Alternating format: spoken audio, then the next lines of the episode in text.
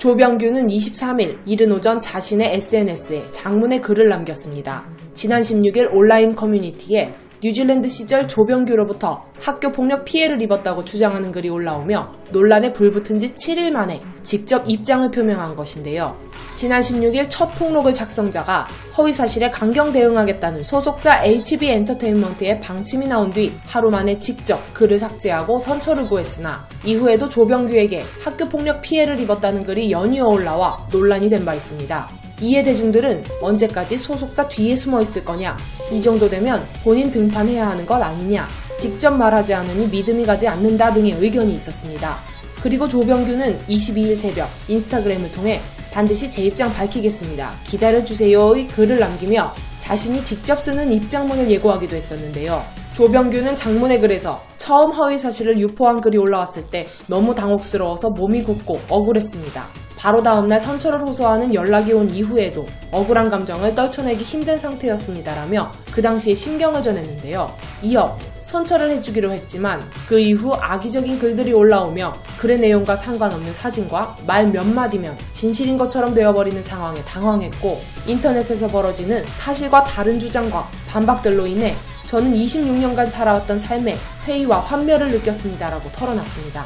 그는 3차 폭로글에 대해서 결과적으로 뉴질랜드 동창이라고 주장한 사람이 다른 동창생의 허가 없이 임의로 사진을 도용했다는 사실을 알게 되었습니다. 서로 같은 학교를 나온 것은 맞으나 일면식이 없던 사이고 노래방을 간 사실도 없으며 폭행한 사실은 더더욱 없습니다라며 이 글을 쓴 당사자 또한 허위 게시글을 모두 삭제하고 지인을 통해 선처가 가능한지 확인하고 있습니다. 또 강조드리고 싶은 건 절대 강요와 협박에 의한 사과와 삭제가 아니라는 말씀 드리고 싶습니다라고 밝혔습니다.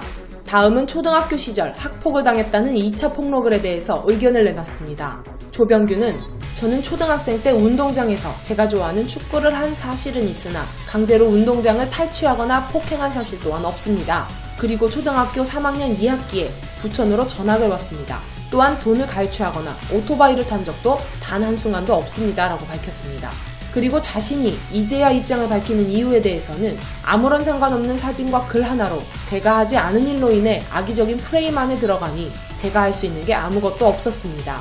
근 며칠간 해서는 안 될 생각들을 떨쳐내며 버텼습니다. 정확하지 않은 글을 기재하고 진위 여부 판독이 겁나 계정을 삭제하고 글을 삭제하고 왜 매번 이런 휘발성 제보에 저는 관역이 되어 매번 매 순간 해명을 해야 하나요? 제가 피드백이 조심스러웠던 건 제 해명, 정보들이 또 다른 화살이 되어 하나의 소설에 구색을 맞추는 도구가 되어진다는 사실도 있기 때문입니다라며 자신이 하지도 않은 일들이 사진과 말 몇 마디로 오해를 받는 이 상황이 감당하기 버겁다고 털어놨습니다. 마지막으로 조병규는 전부 대응하기보다는 수사를 요청한 상태이니 기다려달라는 말로 자신의 입장을 마무리했습니다.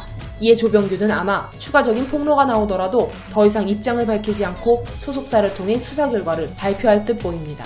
이런 조병규의 입장에도 대중들은 조병규를 믿지 못하겠다는 반응과 그와 반대로 조병규를 응원하는 입장으로 나뉜 상태로 선처 같은 거 해주지 마라. 그런 게 자꾸 더 오해를 불러일으키고 다른 사람들한테도 역시 뭔가 있다라는 오해의 영향이 있다. 제대로 수사해서 처벌해주길. 한두 명이 아니라 줄줄이 여섯 명이 폭로글 올렸다면 인성에 문제 있었던 건 확실하다. 며칠이나 지나서 이제야 억울하다. 사실 아니다. 그동안 소속사 뒤에 숨어 무슨 생각했을까? 난 그냥 죄다 못 믿겠다. 중립이고 나발이고 알아서 해라 등의 반응을 보이고 있습니다.